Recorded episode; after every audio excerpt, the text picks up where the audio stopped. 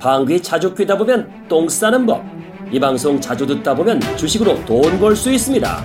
초보 투자자를 위한 주식 방송. 주식, 너 제대로 못 껴보자.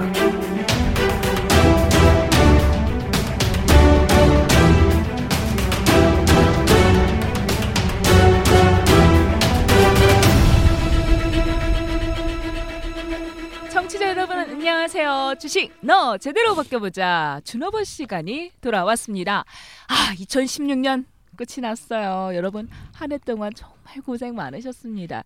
여러분과 준어버시 함께한 지 1년이 넘었는데 또 올 연말 맞아서 우리가 올 연말에 또 올해 어떤 일들이 있었는지 하나하나 풀어보고 2017년도도 전망을 해볼게요. 선생님 안녕하세요. 네, 안녕하십니까. 아, 2016년도 어, 다사다난한 해 아주 잘 견디신 분들 어, 스스로 스스로한테 용기를 주시고요. 2017년도 아자아자 화이팅! 아자아자 화이팅! 화이팅! 몰빵님 연말 연초부터 그렇게 바쁘시다면서요. 네, 무지 바쁘죠. 돈 되는 건다 아니까 제가. 제가 뭐 대리 운전부터 시작해서 뭐 찌라시 뭐 전달부터 신문 배달 뭐 돈 되는 거 우유 배달 다 합니다. 지금 준호번만 돈 안 되고 있는데 언젠가 돈 되겠죠. 근데 뭐 후원해 주시겠다. 후원 좀 세게 해 주세요. 아, 무슨 1, 2천 원이야. 우리가 거지도 아니고 좀, 좀 많이 좀 해 주시면 저희가 준호 방송 좀 더 알차게 할 수 있는 가능성이 있습니다. 그리고 제가 이 또이한 해를 맞이해서 네. 어, 요참 재밌는 얘기 하나 잠깐 어, 드릴게요. 어 떤 이야기인가? 자, 만약 무, 자, 무 선생님, 무 선생님이,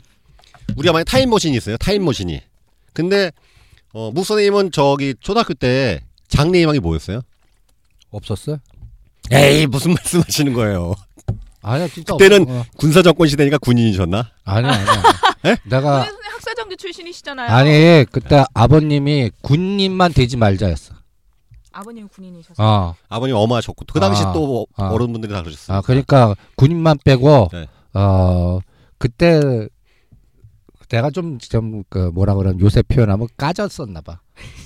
어. 여자 좀 그- 물렸죠 그때 선생님이. 술, 담배 하셨나요? 왕- 아니야, 아니야, 아니야, 아니야, 아니야. 장래 목표 이렇게 얘기하면 어, 그거보다는 어. 너 어떻게 알았냐? 내가 제가 돗자리 깔라고 오. 경복궁에. 그걸 갑자기 재수 없이 어른 같은 소리하고 어? 어, 아, 그러니까 어, 이미, 어, 어. 그때부터 이미 좀 뭔가 이 지적 그게 응. 남다르셨구나. 빠르셨구나. 어, 몰빵님은 장래희망이 뭐였어요? 어렸을 아니, 우리 그, 그러면 우리 정효신님은 초등학교 때 꿈이 뭐였어요? 전 초등학교 때 엄마는 아나운서 하라고 했고 저는 연예인 한다고 오디션 보고 다녔어요. 탤런트 한다고.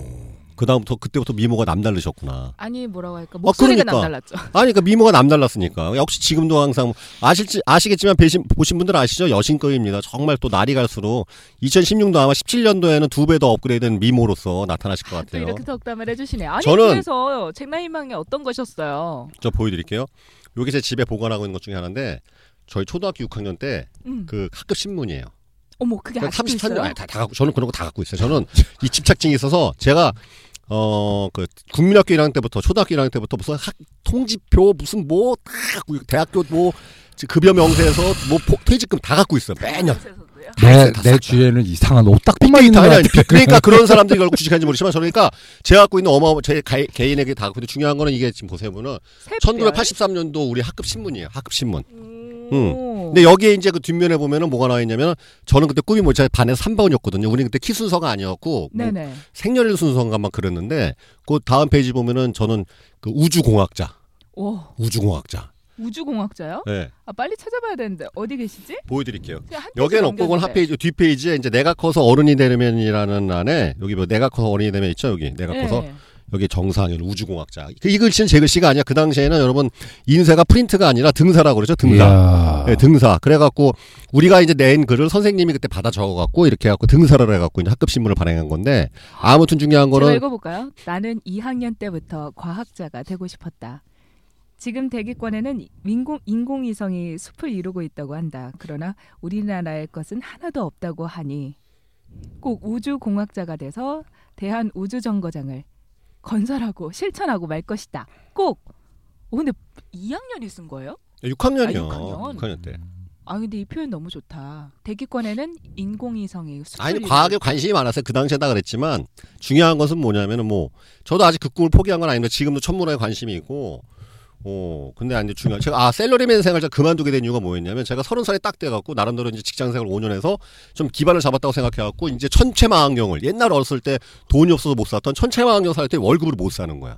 얼마인데요? 그렇게 비싸요? 아니, 싸구려는 저는 좀 전문가니까 싸구려는 잘 못 보고 토송이나 목성 이런 거 이런 은하계 이런 거 제대로 보려면은 음. 나는 그게 이제 월급 갖고 살 줄. 알- 그 당시에 제 월급이 200 몇십만인데 700만 원, 800만 원인 거야. 그래서 그때 아 셀러리맨 생활은 아닌 것 같다. 그래서 제가 장사하고 보호목격 뛰어들고 뭐 이런 일이 시작된 건데 중요한 것은 제가 만약 이제 이제 그 아까 1983년도니까 그 하금 신문이 지금 13년 20 20 33년 전이네요. 저 태어나기도 전이에요. 33년 전. 자, 33년 전에 타임머신이 있어갖고, 만약에 우리, 초- 만약에 선생님이 그, 한 30년 전에 본인한테 가는 거야. 근데 이제 그 어린아이, 어린아이 이승조는, 어린이 이승조는 내 원, 훗날인지 모르겠죠. 근데 내가 이제 그 사람한테 무슨 얘기 하실 거야? 저는 무슨 생각할 거냐면은, 초등학교 6학년, 그러니까 우주공학자가 꾸민 정사, 타임머신을 타고 딱 갔어. 그럼 걔한테 이 얘기를 할 것 같아. 무슨 얘기를 할 거, 과연? 정효신이 무슨 얘기를 할 것 같아요? 야, 너 영어 공부 미래의 나라, 뭐, 아니면 무슨 뭐, 저축해야 돼, 주식 공부해야 돼, 무슨 얘기 할 것 같아. 어, 삼성전자 사노라고. 야, 진짜 중요하네. 지금부터 적립식으로 아. 모아가라고. 그리고 아, 어, IMF 98년도에 큰 기회가 올 거다. 준어버 한 그게 있다. 이거는 되게 중요한 질문입니다. 우리 청취자 여러분 생각해 보시고, 저는, 어, 그건 참 진짜 그 세속적이고 아주 실질적인 진짜 중요한 얘기입니다. 그 얘기도 하겠지만, 저는 이제 만약에 제가 33년 전에 돌아가서 네. 초등학교 6학년인 과거의 정성현한테 이 얘기를 할 것 같아요. 네 앞으로 펼쳐진 일, 너의 앞으로 펼쳐진 삶은 굉장히 다이나믹하고 재미있을 거라고. 음. 걱정 말고 열심히 살으라고. 그리고 즐기라고. 이 얘기를 할 것 같아요. 그러면 제가 또 느끼는 건 뭐냐면, 자, 20년 뒤에 정상윤이가 내 앞에 지금 나타나면 나한테가 무슨 얘기를 할까? 왜 이렇게 철학적이냐? 그거 뭐라 그럴 것 같아? 난 그거가 제 요새 화두예요. 그러니까 20년 뒤에 있는 정상윤이는 지금 나한테 오면 무슨 얘기를 할까? 그것이 제가 내년에 가장 해야 할 일일 것 같아갖고 그 얘기를 제가 스타트롱을 드린 겁니다. 그러니까 뭐 미래 얘기 같네요. 미래 할 일을 지금 먼저 써놓고 그거를 하나. 아니, 저 아, 되게 중요한 이야기였어요. 30년 뒤에 누가 왔으면 삼성전자 주식을 사라고 해. 그럼 30년 뒤나 20년 뒤에 정상에 나타나면 뭘 하라 그럴 거 아니에요. 음. 그죠? 그러니까 이거를 내년에 해놓으면은 음, 우리에게 가장 중요한 일이 아닐까. 우주 에너지 자꾸 양자 역학해가 아니, 보내라는 아까 얘기인데. 선생님이 어. 전화 통화하시다가 누가 어떤 분이 우주 이야기를 하셨나는데 갑자기 지하철에서 우주 얘기 좀 하지 말아요. 오늘 그런 의미에서 오늘 준호벗은 2017년도 우주 에너지에서 뭘 생각해야 되는지 그 얘기합시다 어 그러면. 그러면 2017년도에 그러면 뭘 할지 우리 하나씩 이야기해 보도록 아니 할까요? 그거 아까 그 오다가 그. 전자력에서 SBS인가 금년을 마무리하면서 아이디어 좋더라고. 알파벳 A부터 시작해서 Z까지 2016년에 A 애플, B 브렉시트, C 이렇게 하면서 단어를 쭉 풀더라고요. 음. 네. 어 그래. 그럼 뭐 정리하는 차원에서는 그거 좋다. 음. 그래서 어 그 준호법 대원님들도 그 SBS 그 그거 녹화돼 있는 거 있을 테니까 들어보는데 우리는 그거 생각할 필요 없지. 그 1년은 너무 기니까 내년도 6월 달까지 뭘 생각해야 되는 화두. 1월, 2월 이런 식으로. 1월, 음. 2월 이렇게. 음. 어, 좋아요. 예, 예, 네. 네. 자, 일단 2017년 1월 1월은 당연히 정월 효과가 있는가 없는가. 코스닥 시장에 코스닥 음. 시장에 정월 효과가 있는가 없는가. 그 다음에 트럼프 행정부가 정식으로 출범하잖아요. 출범하는데 출범 전에 다우가 2만 넘어갈까 못 넘어갈까. 그럼 우리 먼저 음. 코스닥 시장 이야기 먼저 해요. 사실 이제 연말에는 코스피를 보고 연초에는 코스닥을 보라라고 하잖아요. 근데 그게 사실 정책 모멘텀에 대한 기대 때문이잖아요, 선생님. 그런데 지금 우리 정권 자체가 권한 대안으로 움직이고 있고 그렇다고 또 무시하고 다른 이슈를 보자고 하기에는 그래도 연초 계획대로 국정이 운영이 될 거로 보여지고 대선 주자들이 오히려 더 강하게 정책 부분을 이야기하지 않을까 싶어요. 오히려 그거는 잘 본 것 같은데 나는 그 이합 집산이 어떻게 될 건지는 아직 그림이 잘 안 그려져요. 그래도 항상 나오는 일자리, 뭐 출산, 장려, 뭐 이런 쪽은 항상 나오지 않을까요? 그건 나와도 이번엔 모멘텀이 안 될 것 같아요. 왜냐하면 네. 일자리 창출인다든지 뭐 여러 가지 해봤자 기업이 실질적으로 투자를 느껴서 일자리를 창출한 주체들이 진짜 일자리를 늘려줘야지 그냥 눈 가리고 정부에서 여러 가지 무슨 지원책으로 해서 일자리는 일과성 사이클밖에 안 될 것 같고 그렇죠. 지속 가능성이 없을 것 같고 그 다음에 가장 중요한 거는 그, 그, 그 기업들이 지금 다들 뭐 특검이 여러 가지에서 지금 또 경제 상황에서 좀 보따리를 줄이거나 오히려 지금 금융계는 구조 조정하거든요. 지금 쌀벌해요. 지금 보면 가장 예로 그 현대증권이 KB 금융으로 합병된 거를 기회 삼아서 은행 사람도 지금 다 잘라버리는 거야. 그러니까 거의 뭐 여의도 바닥이 피바다 같이 그러니까 대부분들 어 30대에서 잘리면 괜찮아. 아, 죄송합니다. 30대 그래도 미래가 다른 다른 게 있어. 근데 50대 아, 중반이나 그럼요. 후반에서 잘리면 그거는 해답이 없는 것 같아요. 어? 그 사람들이 그 나가서 예를 들어서 무슨 뭐 위로금 줘봤자 실질적으로 그게 실제 내 돈이 된 거냐 그때 나갈 돈도 많고 그다음에 그게 다 부서질 거예요. 그 다음에 또 거기서 또 잘못 투자해갖고 좀 그게 목돈이라고 그래도 우리가 지금 자영업 시대로 갈 수밖에 없으면 거기에서 생존율이 얼마나 될까? 그러니까 오히려 어 잔인한 얘기지만 자영업 쪽으로는 절대 가지 마세요라고 좀 말씀드리고 싶고 와- 만약에 성공 확률이 한 10%도 안 될 것 같아요. 저 서른한 살에 고깃집 해봤잖아요. 생지역이에요, 생지역. 진짜 더 저는 그- 그때 1년 반 장사하고 깨우친 게 그거였지. 아, 이거 나이 들어서 하면 큰일 날 뻔했구나. 프랜차이즈 고깃집이었어요. 아니, 제가 직접 한 거예요. 그냥? 예.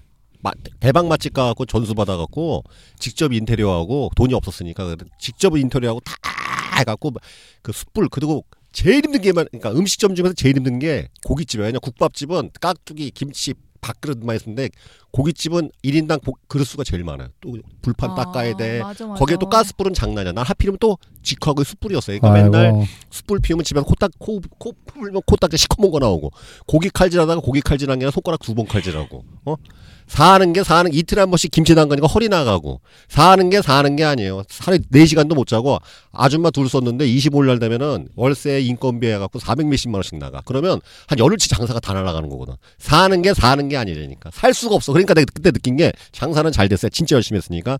돈은 버는데 이 자리에서 2, 30년 이것을 하고 살 거 생각하니까 암담한 거예요. 다 싫어 다 싫어. 그래서 접은 거예요 근데 음. 자영업이 정말 요즘 또 너무 안 좋다 보니까 잘 안 되잖아요, 선생님. 자, 그럼 자영업을 못 해요.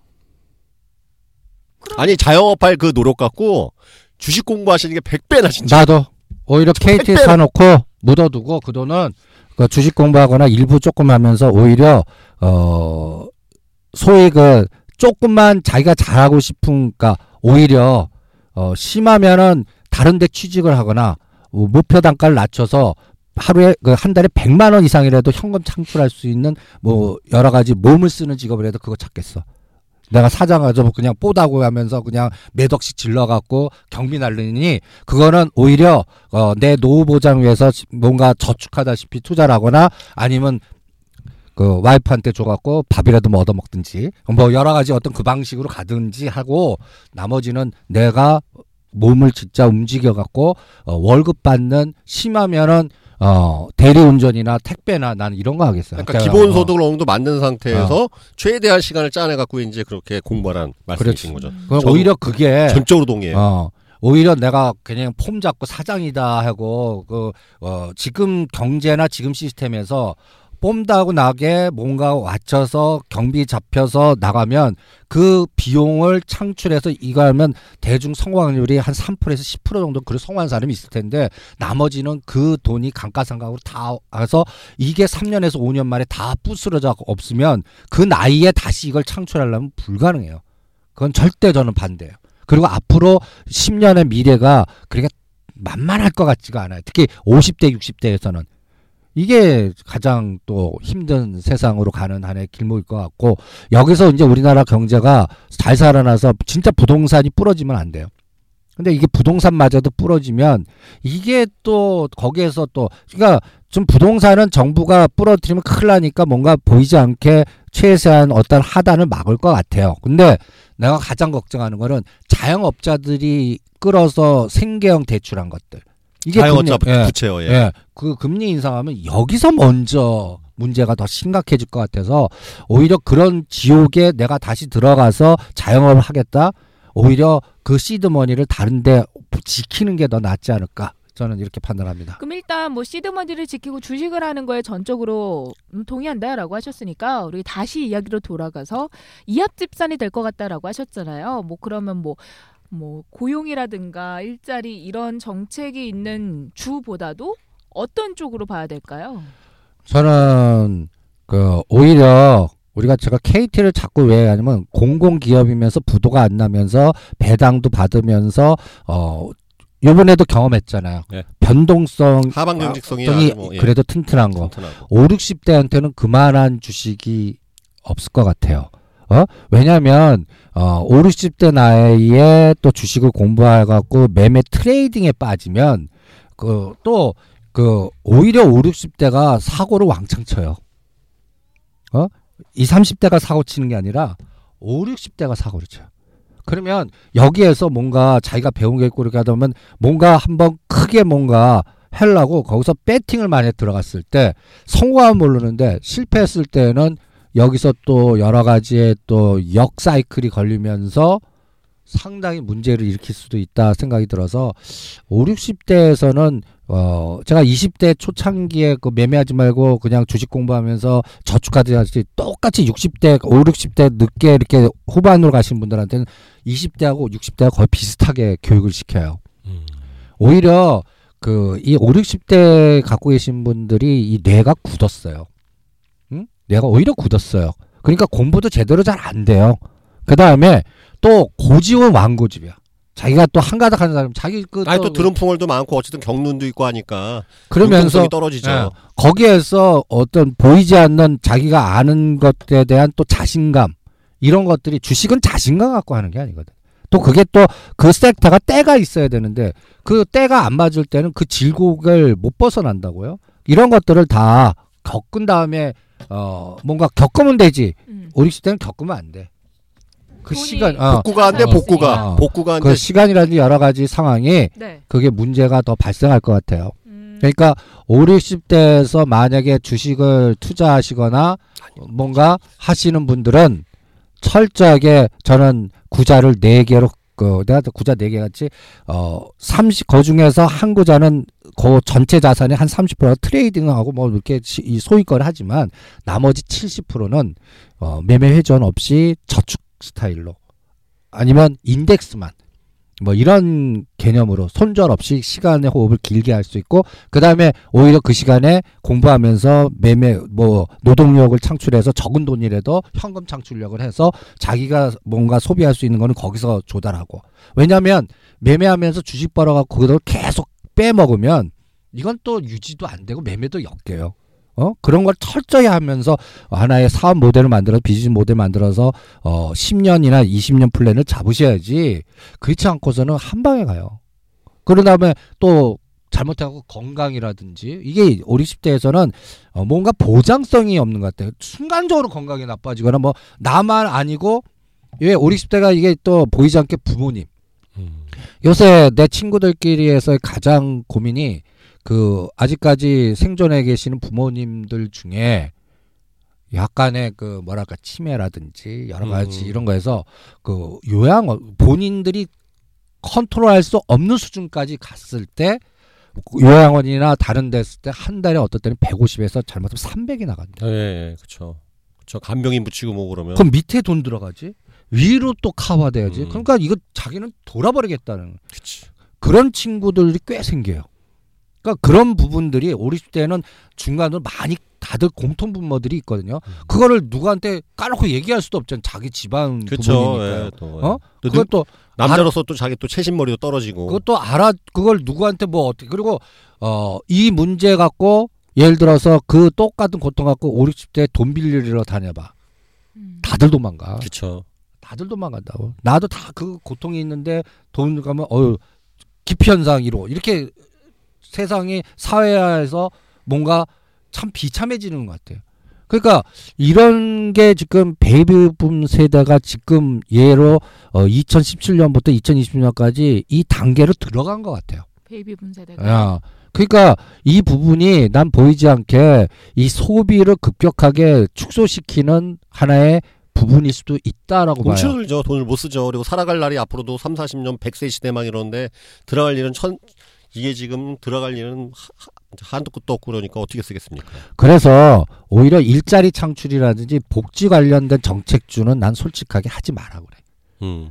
오히려 일자리 관련해 갖고 지금 기업들도 투자 안 할 거야. 일자리 어, 관련된 건 어. 항상 일용직이었잖아요. 그냥 음. 아. 단기적인. 오히려 여기가 풀리려 그러면 중국이 풀리는 음.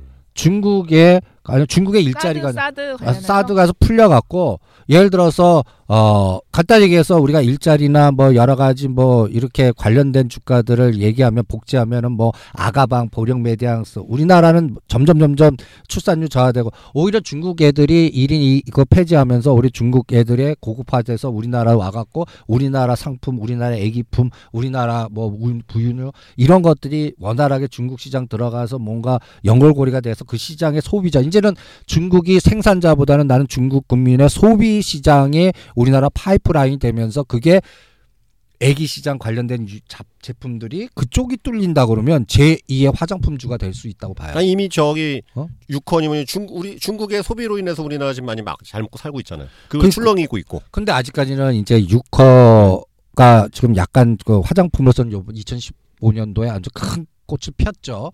근데 아, 아직까지 애기나 이러한 유아품이나 뭔가 그 본격화되지는 그쪽은 아직은 아닌 것 같아요.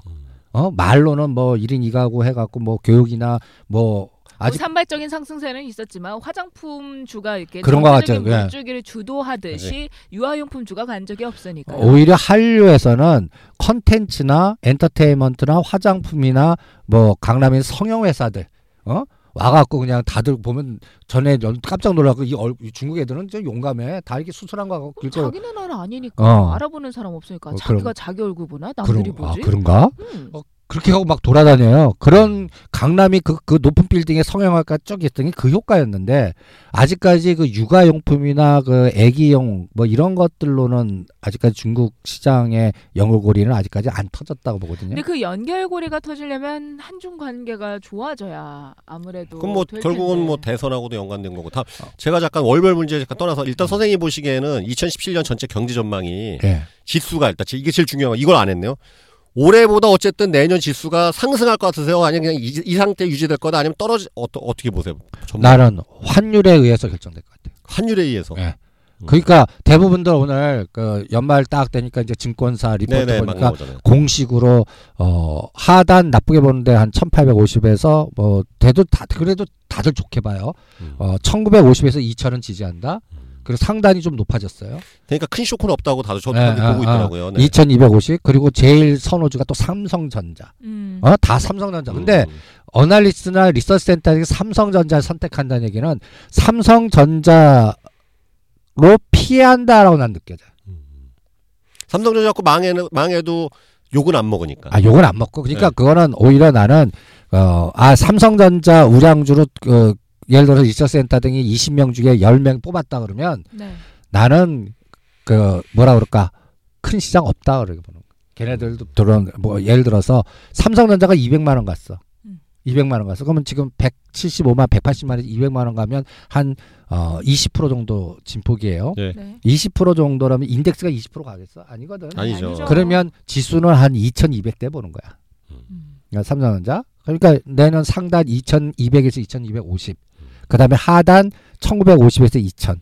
이렇게 보는데 나는, 어, 똑같이 1850과 2100을 볼래요.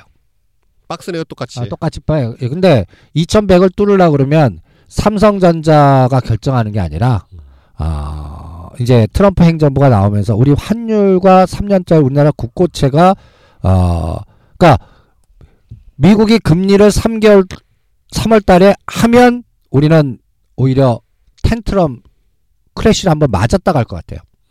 그러니까 지금은, 어, 옛날에 2월 달에 우리가 1800 맞았을 때 환율이 1240원 치기면서 외국인들이 막 매도했지만 지금은 약간 달라요. 지금 1210원까지 왔는데 상대 통화 대비해서 우리는 강세가 있어. 엔화 대비 강세, 유로화 대비 강세, 위엔화 대비는 약세, 달러 대비는 약세. 그러니까 요게 어울러져 갖고 거기서 플러스 마이너스 나오기 때문에 아직까지 현 선물에서는 외국인이 sell을 안 해요. 그러니까 엔캐리, 유로캐리 해갖고 아직까지 우리나라 쪽에 먹을 게 있는데 전 유로화 대비, 엔화 대비, 모든 통화 대비 우리나라가 약세로 가는 급격한 변동성 나오면 우리나라를 다 쓰다가 exit 해버린다고. 대체적 개념이 안 나온단 말이지. 그러니까 이걸 결정하는 게 3월 달에 미국이 금리 인상을 앞당겨서 하는 세상이 오면 우리 지금 어 11월 달 고점을 원 달러는 뚫어갖고 지금 1210원 왔는데 그때 3년짜리 국가채가 1.81에서 지금 1.6으로 지금 누르고 있거든요. 네. 그러니까 채권 쪽에서 sell이 안 나오는 거예요. 아직. 그러니까 이런 게 만약에 1.8 들어서 만약에 우리 3년짜리 국고채가 2.0을 넘어가는 세상이라면 우리 한국은행에서는 어쩔 수 없이 금리 인상을 기준금리를 올려야 돼요. 그럼 환율은 1250원이 아니라 1300을 뚫고 가버려요. 그러면 환율과 3년짜리 국고채가 동시방향으로 급등해버리면 이거는 텐트럼이 나와요. 그럼 외국인들이 현물에서 사주는 게 아니라 하루 만에 1조 때리는 시장에 나와버리는. 그때 삼성전자를 쇼세에다 이용해 먹을 수가 있거든요. 음. 이렇게 되면 안 돼요. 그러니까 어 2100을 넘어가려면 네. 3월 달에 미국이 금리 인상하는 내년에 세 번 하는 시스템이 안 나와야 된다. 그거 확인 언제 돼요? 3월 달에 가야 되거든. 근데 대충 눈치 볼 수 있는 게 1월 12일 날 그 자넷 앨런의 연설이 있어요. 거기에서 어떤 뉘앙스를 퍼뜨리냐가 그러니까 1월 12일에서 1월 20일 요 코스가 나는 그 감을 잡는 하나의 중요한 첫, 첫. 단추가 중요한데 그게 1월 달게 제일 중요한 이슈네요. 그러니까요. 그러니까 정화, 정하는. 그래서 1월 달 정화율 효과 음. 기준일 때 대형주에서는 안 나온다. 음. 다들 대형주 대형주 하는데 난 대형주에서 안 나온다. 그 금리 스탠스가 결정되기 전까지는. 그리고 오히려 환율과 금리가 같이 가느냐 아니면 눌러주느냐에 따라서 또 트럼프 행정부가 어떤 전략을 세느냐 여기서 어, 중국과 전투적인 어떤 갈등 구조로 가느냐 아 어우 원래는 뭐 상관가서 뭐 시끄러울 것 같았는데 어 이건 뭐 비즈니스하고 서로 판켜 갖고 서로 핑퐁으로 그냥 토닥토닥거리면서 뭔가 해먹으려고 그러네 이렇게 가면 오히려 원자재나 인플레이션 시장으로 가버려요. 그렇게 되면 시장의 틀이 주도주가 또 바뀌어 버려요. 음. 지금은 IT IT 그러잖아. 뭐 세스 뭐 자율자동차. 반도체. 근데 이런 것들은 이미 많이 가 있어요. 네, 지금 그렇죠. 가고 있고. 근데 만약에 이 아까 얘기한 대로 갈등 구조가 안 되고 인플레이션 시대 가면 금 가고 구리 가고 은 가고 원자재 가고 유가 가는 시장이 가면 네. 나는 IT는 그 재원이 지금 한정돼 있기 때문에 IT는 갔다가 꺾여 내려가거나 오히려 큰 게임이 안 나온다 이렇게 보겠어요. 그러니까 그러면 기관 아니 아니, 말씀하십시오. 그래서 1월 달 장은 이런 카오스를 결정하는 분기점 인계점이다. 음. 그러니까 정화 효과보다는 인계점 카오스 장세 이렇게 1월 장을 화두를 잡고 그 카오스의 어떠한 윤곽이 어느 정도 보이는 게 1월 말. 음. 근데 1월 말 정도 되면 이제 우리나라 대형 기업들이 실적들이 다 나오거든요. 그래서 나는 이 장이 2,100을 넘어가서 막 가는가 삼성 전기하고 LG전자한테 물어볼래요. 현대차한테 물어볼래요. 그러니까 삼성전자만 다 가잖아. 근데 1, 4분기에 수익률이 삼성전기, LG전자가 더 좋은 거야. 그럼 이 장은 이- 고점 돌파 가능. LG전자, LG전자는 좀 왜 LG 전자를 네, LG 전자예요. 잡으세요, 하필? LG전자 그러니까. 뭐 휴대폰이고 뭐뭐 어. 된거 있나? 그래 뭐 LG 디스플레이나 이러면 뭐 그쵸. 그, 그렇게 보는 게 이런 쪽으로 해서 또 지금 삼성전자. 대비 2등주로서 지금 계속 눌러서 LG전자가 갈 수 있는 상황이 안 돼요. 그렇죠. 근데 그걸 푸는 게 중국으로 보는 거죠.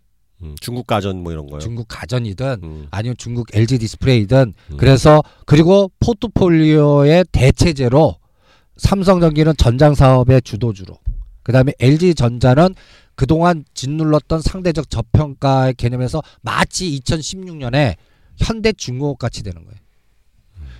우리 한번 물어볼게.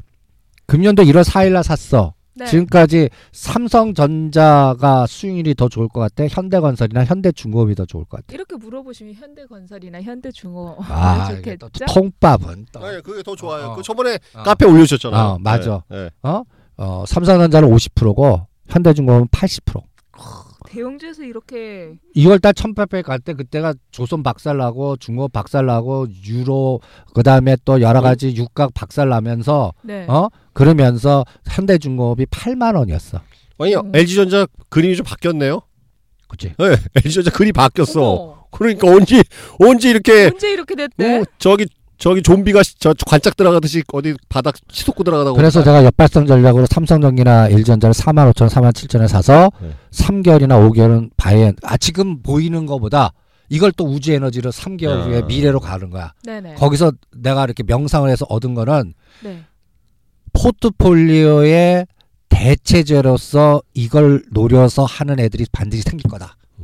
그러니까 삼성전자를 끌기 위해서 전략적으로 네. 이등주를 미루는 거야. 네. 그러면 우리가 일반적 상식은 삼성전자가 월등하잖아. 네. 근데 네네. 지금 이걸 이걸 200만 원 뚫려고 하면 진짜 힘들어. 그러면 전략은 전략적으로 LG전자가 지금 거보다 2, 30%더 올랐어. 상대가 그러면 LG전자가 이렇게 올랐는데 삼성전자 기본에서 10%더 이렇게 만드는 시작. 나는 그게 어, 삼성전기는 삼 전장 사업의 함원 연결해서 주도주로 만들 것 같고. 네네. 그래서 나는 내년도 상반기에는 가장 최고의 수익률을 줄 수 있는 게 우리가 삼성전자 리서치 센터장을 선택하는데 네. 나는 반대로 삼성전기, LG전자, 호텔신라. 그러게 나 아니 또 잡겠어. LG전자 이렇게 기관이 미친 듯이 사들이고 있네. 개인은 신나게 팔고 있는데. 그러니까 그게 이제 나는 전략적인 passive 전략의 네. 냄새도 그렇게 나는 것 같아서 예. 어 오. 그렇게 선택을 했습니다. LG전자 호텔 신라. 호텔 신- 삼성 전기. 삼성 전기. 근데 호텔 신라는 사실 그 실적 개선이라기보다는 지배 구조 관련된 그거라 말씀하셨죠. 지배 구조 관련된 그러니까 네. 이제 요번에 그리고 삼성전자의 가장 큰 악재가 또 뭐냐면 실적은 좋아요. 근데 이제 악- 법률 리스크 내가 카페에도 예, 법률 올렸는데 리스크. 예. 간단히 얘기해서 이재용 부회장이 어, 뇌물죄로 법 그 구속까지 가는 사태까지 나온다든지 음. 만약에 이건 아직까지는 그냥 불확실성이에요. 그렇게 네네. 가겠어 설마? 근데 모든 타겟이 지금 특검이나 지금 국민연금까지 막 건들면서 여러 가지 그 모든 뉴스나 이게 집중되는 게 지금 그걸 해서 이제 뇌물죄까지 이렇게 그래서 만약에 그 솔직하게 이 뇌물죄가 적용되는 상황하면 네네. 타겟은 우리 대통령이야. 음. 뇌물죄. 지금 가만히 보면 여러 가지 지금 뉴스나 이게 법적인 헌법학 법률학자 내가 자문을 구해봤어요. 우리가 감정적으로 막 열받고 그러지만 실질적으로 법률 헌법상에 잘못하면 탄핵 소추가 통과되지 않을 수 있는 의견도 지금 나오고 있는 게 네네.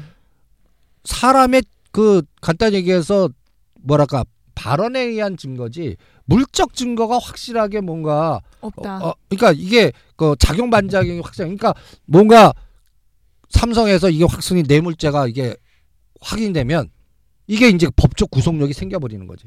어? 음. 그러니까 이게 증빙 자료가 돼버리는 거야. 음. 그러면 이건 반드시 탄핵까지 가버리는 거예요.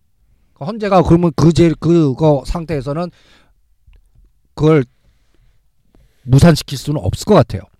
그러니까 모든 에너지가 지금 어 1월에서 3월 달에는 글로 집중되는 것 같거든요. 오늘 그 비상대책 그 새누리당 의원 그장 되신 분이 딱 한다는 소리가 친박 나가 대통령도 탈당하길 바랍니다.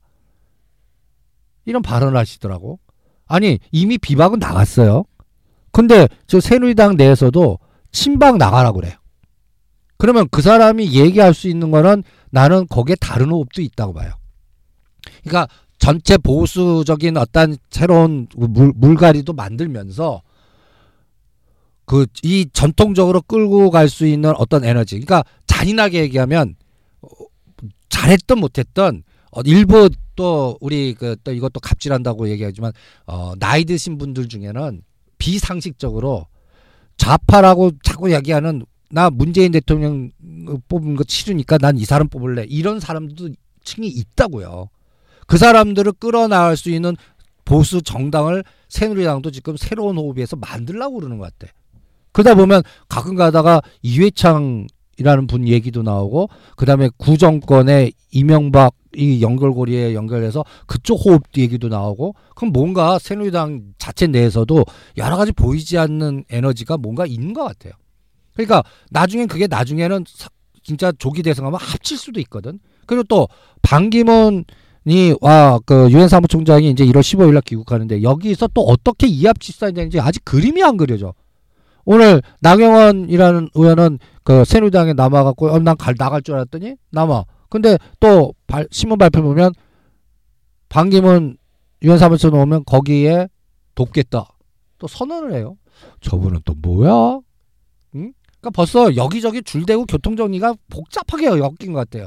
이게 그 정치인 관련주나 정책 흐름에도 굉장히 큰 영향을 줄 것 같아요. 그래서 아까 얘기한 정책 테마주도 반드시 물이 들어오거나 뭔가 에너지가 같이 응집되는 그러한 거에 의한 변동성이 굉장히 급등락이 연출되는 장이지 이거를 트렌드가 나올 것 같지는 않아요. 그거는 확실하게 어느 정도 조기 대선 확실해서 어, 두 명 정도로 압축됐을 때 이제 그 진짜 어, 이 사람이 대통령이 되면 뭔가 중심되는 어떠한 정책이 있을 거 아니야. 그때 움직일 것 같고 그때까지는 그러니까 6월 달 전까지는 어떤 이합 집산에 따라 게릴라 스타일로 치고 빠지고 뭐 이런 게 이합 집산으로 수없이 막 나올 것 같아요. 그러니까 그거는 맞출 수 없지 그냥 분산으로 전략을 나눠서 길목 투자하는 수밖에 없을 것 같아요. 그럼 1월부터 6월까지 중에 전체적인 트렌드는 이합 집산이라고 표현할 이합 수 있을 것 같고. 집산 카오스 그 다음에 텐트럼? 어? 텐트럼? 어, 변동성이라고 차별화 어 그러면 이제 1월에서 봐야 되는 건 환율. 환율 그리고 옐런 연준 회장의 발언 그리고 트럼프 행정부가 어떻게 구성돼서 어떤 방향으로 가는지라고 요약해 볼 수 있을 것 같아요. 그래서 만약에 인플레이션 쪽으로 가면 금, 구리 관련된 종목들이나 철강주나 소재 관련주가 되고 인플레이션 관련주가 되고 그러면 오히려 IT나 지금 막 미는 종목들이 땡 쳐버리는 거야. 네. 그리고 오히려 그쪽이 그러면 그쪽이 된다는 얘기는 또 유가가 급등하면서 네. 금리를 건드리는 세상이 될 것 같아요. 음. 그러면 금리가 그러면 환율이니까 지수는 그러면 오히려 빠지는 장 같아요. 그럼 2월에는 어떻게 우리가 예상을 해볼 수 있을까요? 2월 하면은 뭐가 생각나요? 2월. 2월 어. 우리 꽃샘추위 2월 꽃샘추위 생각나? 황사 황사 아 황사는 3, 4월이구나. 어, 황사 말고 네. 2월 달이면 대충 2월 뭐딱 생각나는 게 없어요. 2월 달이면 코스닥의 실질적인 실적들이 다 빨개 벗는 아, 4분기 실적 음. 시즌이 1월부터 시작이 돼서 한 1월 한 7일 기- 그쪽 경으로 시작이 돼서 그 대형주도 다 나오고 코스닥까지 이제 코스닥이 나오면데 2월이죠. 근데 코스닥이 지금 개별 종목이나 이런 거에서 가장 취한 게 실적이고 음흠. 그다음에 거기에서 또 문제되는 기업들은 상장 폐지나 관리 대상이나 이런 리스크가 갑자기 변동성이 나오는 거야. 그러면 만약에 정책 테마주나 세력주에서 어떤 분은 적자 기업도 꽤 많거든요. 모멘텀으로 가고 그렇죠. 이런 것들이 1월 달에 끝내지 2, 3월 달까지는 안 간다고. 음. 왜냐면 이게 내가 쫙 하고 뭔가 수급에 의해서 이거를 심지어는 처리- 작전하는 네, 애들이 그러니까 있거든요. 매수한 종목도 어. 처리가 안 되니까. 어. 근데 네. 그게 실적 뒷받침 안 되면서 갑자기 짱 올라오거나 뭐 여러 가지에서 뭐 관리 대상 좀 그러면 용 빼는 재주 없거든. 그럼 선생님 코스닥은 1월에 보고 2월에는 보지 말아야겠네요. 오케이. 그래서 코덱스 코스닥 레버리지를 파세요 한 거야. 자, 그럼 이제 3월 볼까요? 2월 달 아직 더 있어. 아직 더 있어요. 음. 또 뭐가 있을까? 그러니까 이러한 코스닥 기업의 실적 재편이라는 거는 소속부 변경이나 여러 가지 변동성이거나 그러면서 우리가 이제 구정이 끝나고 이때쯤 되면 네네. 어 대충 헌재라든지 그다음에 약간 교통정 정치권에서 대충 윤곽의 교통정리가 나올 것 같아요. 그래서 지금 방향을 개헌 방향으로 가는지 조기 대선 방향 가는지 윤곽이 좀 나올 것 같아요. 요때쯤에 나는 가장 지금 주목하는 게 중국 위안화하고 달러의 싸움 같아요. 위안화와 달러. 그러니까 오히려 2월 달이 나는 G2 화두를 그러니까 아까 알파벳을 꼽는 다음에 1월 달은 어 1월 장에 그 1월 효과가 아니라 아까 얘기한 대로 차별화 그다음에 변동성 카오스라면 2월 달의 화두는 G2로 뽑겠어. G2. 미국과 중국. 중국의 달러 강세 위에나 약세 이 구도로 계속 더 치고 아니, 나가는지 그러니까 그때 이제 완전 출범돼서 트럼프 행정부가 뭔가 이제 정책들이 나오는데 그때 본격적으로 이제 시작, 게임이 시작되겠네. 게임이. 되면서 또 중요한 거는요. 2월 달 기준점으로 중국의 어떤 정책적인 큰 변화가 나올 것 같아요. 왜냐면 그 3월 정도 되면 이제 얘네들이 뭐 정책 회의라든지 막 여러 가지 뭔가 그 베이징에서 뭔가 어떠한 큰 굵직한 뭔가 나와요. 그런데 여기서 내가 가장 중요해 보는 거는 시진핑을 중심으로 하는 여러 가지 어떤 어 응집력이 너무 세지는 것 같아요. 그러니까 시진핑이 나는 잘못하면요, 어, 집권 2기가 아니라 집권 3, 4기까지도 갈 수 있는 이미 독재- 지금 하고 가고 있잖아요. 아니 근데. 정식으로는 지금까지는 10년만 하는 거예요. 그러니까 이제는 네. 집권 2가 2018년에서 5년하고 땡이거든요. 네. 근데 지금 밑바닥에서 움직이는 거 보면 시진핑을 모태 통화. 지금 그런 움직임이 막 나와요. 뭔가 잘 몰라서 그러는데요, 선생님. 법 개정이나 이런 거를 통해서 가능하죠, 중국? 아니 근데 그거가 그 그 상 그 가까이에서 상임부 위원들 체제에서 그동안 이루어졌던 그 룰을 다 붕괴시켜요. 그렇죠. 지금 시진핑의 파워가 지금 그러니까 등수평까지 주석제가 있었는데 주석제가 등수평이 그 물러나면서 폐지해버려 있고 나간 다음에 10년 체제로 돌아간 거거든. 음. 그 전에 모, 모택동이니 등수평이 주석제. 주석제는 그게 기- 임기가 없, 없었어요. 그러면서 원론으로는 칠상파라고 해갖고 그 이제 그 나이의 제한을 둬서 네. 자연스럽게 옷을 벗게 만드는데 어 시진핑 지금 그 그것도 그동안 이루어진 전통을 무마시키 없애버리려고 그래. 그러면서 내가 필요한 사람 그거 무시해서 계속 써요. 이런 권력이 된 거예요. 오. 그러니까 지금 시진핑을 견제할 수 있는 게 그 그 리커창 그 후진타오 리커창 여기가 다 붕괴된 것 같아요. 그리고 군부도 다 붕, 그다그 척결 뭐 부정 모든 거 해갖고 다다 거의 교통정리가 돼서 시진핑의 사람들로 지금 거의 체제가 다 응집돼 있는 것 같아요. 이걸 바꿀 수 있는 그러니까 간단히 얘기해서 너무 권력의 구- 모든 게 응집돼 있는 견, 같아요. 견제 세력이 없는 거죠 지금 완전히. 이게 난 네. 무서운 것 같아. 견제 세력이. 내가 왜 이걸 무서워하냐면 얘네들의 정책이 응집돼 갖고 내부 갈등을 그 무마시키기 위해서 해외에다가 희생양을 만들 수 있는데 그게 미국과 이 싸움 붙으면 난리 나는 거고 우리는 그럼 큰일 나는 거고 그 다음에 나는 그게 홍콩이 될 것 같아요. 홍콩 행정관 출마 대만이 아니고요. 홍콩이 될 것 같아요. 홍콩이. 3월 야, 지금 잘 그러니까 지적했는데. 음. 시기적으로 그렇게 그러니까 보시는 거죠. 2월 달부터 벌써 작업 들어가서 음. 3월 달 그러니까 난 이렇게 생각해. 2월 달에 네. 어, 그, 마카오에서 저 중국 그 홍콩하고 심천 여행 가봤어? 아니요. 그러면 그 마카오에서 그, 그, 저기, 그, 저기 뭐야, 그 홍콩에서 마카오 들어가면 배 타고 들어가야 돼. 음. 그 해속정 타고. 그것도 신나요. 어? 어. 근데 이제 거기가 이제 금년에는 다리로 연결이 돼. 다리로 연결되는 건 탱크가 할 수 있다는 얘기야. 군대가 그냥 들어갈 수 있다는 얘기야. 그러면 내가 가장 그 생각하면서 위험시라는 9시 뉴스에 그 홍콩 행정관 선거가 갖다 얘기해서 어, 민주파가 되는 거야. 친중파가 되는 게 아니라 지금 친중파들에 의해서 막 근데 지금 홍콩의 여러 가지 분- 분위기가 대만 같이 그, 그 중국을 그 뭔가 견제하는 자유세 반대 세력들이 막 득세하면서 네. 정치적으로 어 홍콩 자유 약간 독립 뭐 이런 것들이 가니까 친중파가 그 뜻대로 안 되면 시진핑이 어떻게 하냐 옛날 그 천안문 이렇게 해서 등수평 이렇게 했듯이 군대 그냥 그럼 이게 이게 어떻게 되겠어요? 그러면 홍콩의 시스템이 무너져 버릴 수도 있는 거야. 이게 환율 홍콩 달러 그다음에 위에나 여러 가지 이 통화 부분에서의 굉장히 급격한 급격한 변화를 줄 수도 있어요. 이게 너무 나 너무 나가는 생각일 수도 있지만 지금 2, 3월 달이 그 마디 같아요. 그러니까 어, 2, 3월 달이 또 우리는 G2 그러니까 트럼프가 어떻게 대응하고 작용 반작용으로 거기에서 중국이 시진핑이 어떤 전략을 선택하는 과정에서 홍콩 문제까지 3월 달, 3월 달에 홍콩 행정관 상 터지면 이거는 어, 경제적 리스크보다 군사적인 갈등 구조 리스크가 나와서 그럼 트럼프가 가만히 있겠어? 그냥 또 죽자 사 그러면 우리는 상당히 노이즈를 큰 얘기를 또 든 그럼 사드 저리 가라라고. 어.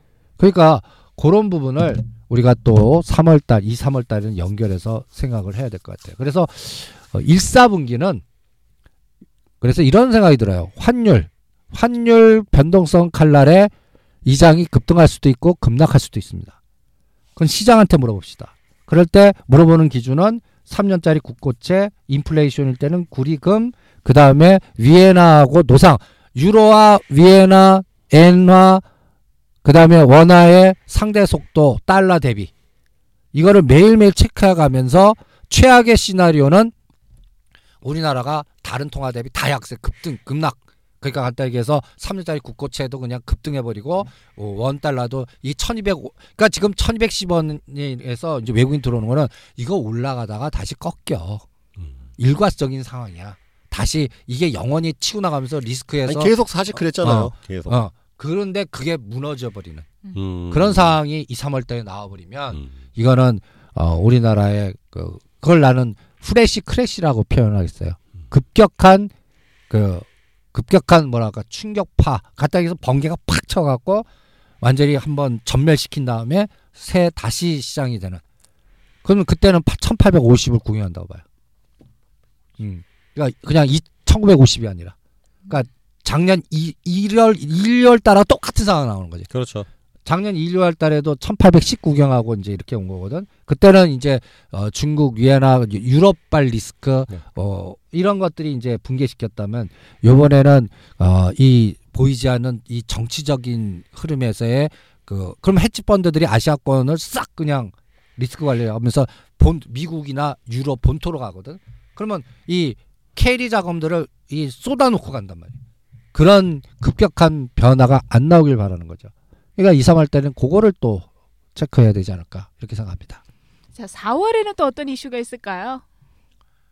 4월이면 4월이면 또 뭐 생각나요? 4월이면 정말 미세먼지. 그렇죠. 황사 미세먼지. 아 정말 심해요. 불과 몇 년 전까지만 해도 이 정도가 아니었는데 자 그러면은 뭐 환경 관련된 종목들 아마 선생님 아까 뭐 정책 일자리 이야기도 했지만 환경 관련된 문제 많이 얘기하잖아요. 그러면서 또 유가가 상승하는 분위기면 신재생 에너지 쪽으로 더 관심이 많이 갈 텐데 어떻게 보시나요? 근데 나는 막상 4월 달에는 그 전에 항상 그거 생각하고 계절적으로 해서 난 D-1개월에 끝날 것 같아요.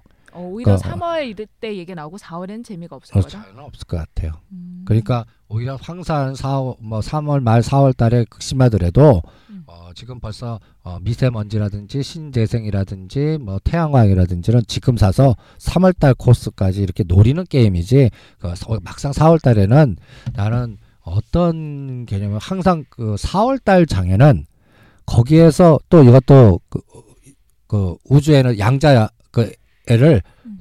3개월이나 6개월로 보내봐요. 음 아까 어. 우리 몰빵님이 미래의 내가 돌아오듯이 어, 어. 나를 미래로 보내는 거야. 미래를 보내요. 그러면 음. 7, 8월 달을 보내는 거야. 음. 7, 8월 달이면 이제 반기 그리고 4월 달이면 대충 이제 교통 정리가 다 돼요. 대선 주자들 뭐 대충 그것도 있지만 중국 미국 관계. 아니 아, 기업? 실적에서 나갈 거 나가고 폐지될 거 폐지되고 이런 것들이 교통 정리가 일단은 다 돼요. 그러면 이, 이 바닥의 선수들 생각으로는 4월 달이 본격적인 게임하는 장이에요. 어, 투자하는 장. 아니 이제 머니 게임. 그러니까 작전은 4월 달에 해요. 음. 그러면서 터는 걸 10월에서 12월 사이에 털어요.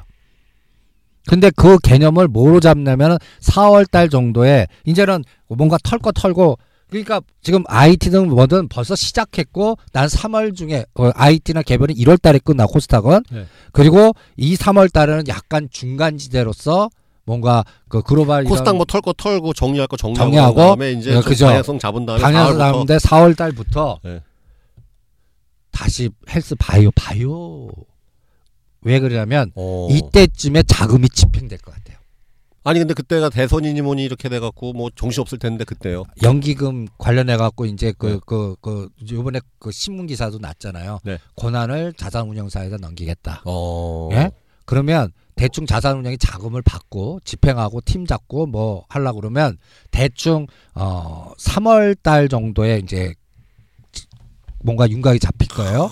그럼 실제적으로 배팅은 4월이라고. 4월에 4월에 봄에 코스닥에 봄은 오는 건가요? 아니 코스닥보다는 제약바이오주의 제약바이오. 제약바이오 가면 코스닥 가는 거지 뭐. 그러니까 네. 거기에서도 호흡이 다른 호흡 같아요. 음. 옛날에는 임상 맥기야 뭐 뭐 신약 이건 이제 아니야. 그 테마 끝나 이제 줄기세포. 거기에서 이제 smart health 바이 아, 이렇게 원격 진료 이런 거. 그러니까 S자가 들어가는 음, 간단히 스마트. 얘기해서 그 스마트폰과 연결된 비즈니스 tool이 만들 수 있으면서 여기에서 정책적인 대선 주자들이 또 윤곽 음. 잡으면서 힘을 밀어주고 거기에 연결고리가 나오는 음. 이런 쪽이 이제 그때부터 될 것 같아요. 거기에서 어 주도주가 뭐가 될까? 한미약품은 아닌 것 같거든. 한미약품 아니죠. 아, 그건 한미약품은 아니죠. 어, 한미약품은 이제 디프리 아니 보낼 바까 보냈고 됐을 건 끝났어요. 제가 봤을 때는. 그럼 오히려 저는 제약 바이오주가 너무 위험하게 느껴지니까 물론 테마가 바뀐다 그래도 그러면 그냥 보안 관련된 종목 하고 싶을 것 같아요. 그게 지금 가, 보안, 보안도 스마트 보안, 그러니까 smart home. 그, 그 뭐지? 그 뭐 인증서 보안, 지문 뭐 이런 거 있잖아요. 그렇지 그런 것도 중요하지만 또 내가 밖에 있어. 네. 이럴, 이럴 때 어떤 기업이 필요한가 봐. 지금 무지 추워. 보일러 틀어줘. 보일러를 내가 핸드폰으로 온도를 미리 따뜻하고 조명도 뭐하고 뭐 이런 것들을 할 수 있는 스- 뭔가 스마트홈의 보안 인증과 연결돼서 이런 네트워크를 만들 수 있는 회사 음. 그러면 일단은 모바일과 연결된 그 보안 인증과 그게 또 그 이게 그 빅데이터거든요. 그것도 사물 인터넷이에요. 네. 그 내가 그 예를 들어서 핸드폰 보내는 그거를 인지해 갖고 알아들어서 기, 기계가 물체가 그거를 작동을 해야 되잖아요. 음, 음. 그러면 거기에 대한 4G, 5G 이동 통신, 포, 아, 5G. 음, 5G 이게 엄청나게 대용량 하면서 왔다 갔다 하게끔 하는 시스템이 구축되는 플랫폼이 영화를. 다운받는데도 채 1분이 안 걸릴 거라고 하더라고요. 5G는. 그러니까 5G 시스템의 연결고리. 어. 아, 그럼 통신 줘야겠네, KT. KT는 기본이고 음. KT는 기본이고 지금 근데 우리나라 5G 해갖고 연결고리 종목들 보면 솔직하게 잡주들 밖에 없어. 잡주장. 어. 좋아하시는 거 있잖아요. 뭐 비치로테크 뭐 3G들 있잖아요. 무슨 뭐 그런 거. 어? 비트 시스템 어. 뭐 이런 거. 어, 솔직하게 동양철관 나오는 거. 잡지밖에 없어. 음. 거기에서 진짜 옥석가리가 나올 그런. 근데 5G 시스템과 이게 또 뭘 건드리냐면 실질적으로 드론이라든지 증강현실이라든지 이런 것까지 같이 건드릴 것 같아. 그러니까 어 4, 5월 달 장은 그래서 이제 본격적인 자산 운용사나 자문사나 이러한 종목장의 트렌드가 그러니까 제2의 바이오 제약주가 한번 2015년에 엄청나게 그 자문사나 이런 것들 트렌드가 잡으면서 뭐 3만 원짜리가 80만 원 가는 이런 큰 게임이 있었잖아요. 4, 5월 달 그 하반기까지 이렇게 해서 그런 게 본, 그리고 지수가 2100 넘으면 그때 가야 되는 것 같아. 음. 그러니까 그 감각을 잘 읽어보시는 게 어떻겠나. 지금 뭐 시간이 뭐 별로 안 남았다며. 어, 우리 뭐 6월까지 갈라 그랬는데 6월까지 못 갔어요, 선생님. 다음 주 방송에 6월 하반기 아, 그러니까 되죠 뭐. 그러면 지금 1, 2, 3, 4월 달까지만 가고 네. 내년 네. 연초에 네. 음. 다시 뭐 하면서 뭐. 네. 어, 우리 이제 연말 참 고생했으니까 박수 한번 칠까요, 선생님? 야, 네, 사실 저희가 준어버 타면서 올 한 해 이게 살짝 정리해 보면은 부산도 갔었고 서울에서 강연회도 했고 그랬죠, 선생님. 책도 냈고 정말 많은 일들이 있었잖아요. 아니 그리고 어저께요. 그 우리 또 교육 컨텐츠는 에어 클래스에 제가 한번 시험 방송을 한번 했어요. 네. 오프라 네. 그 유튜브 통해서 하셨죠? 유튜브. 예.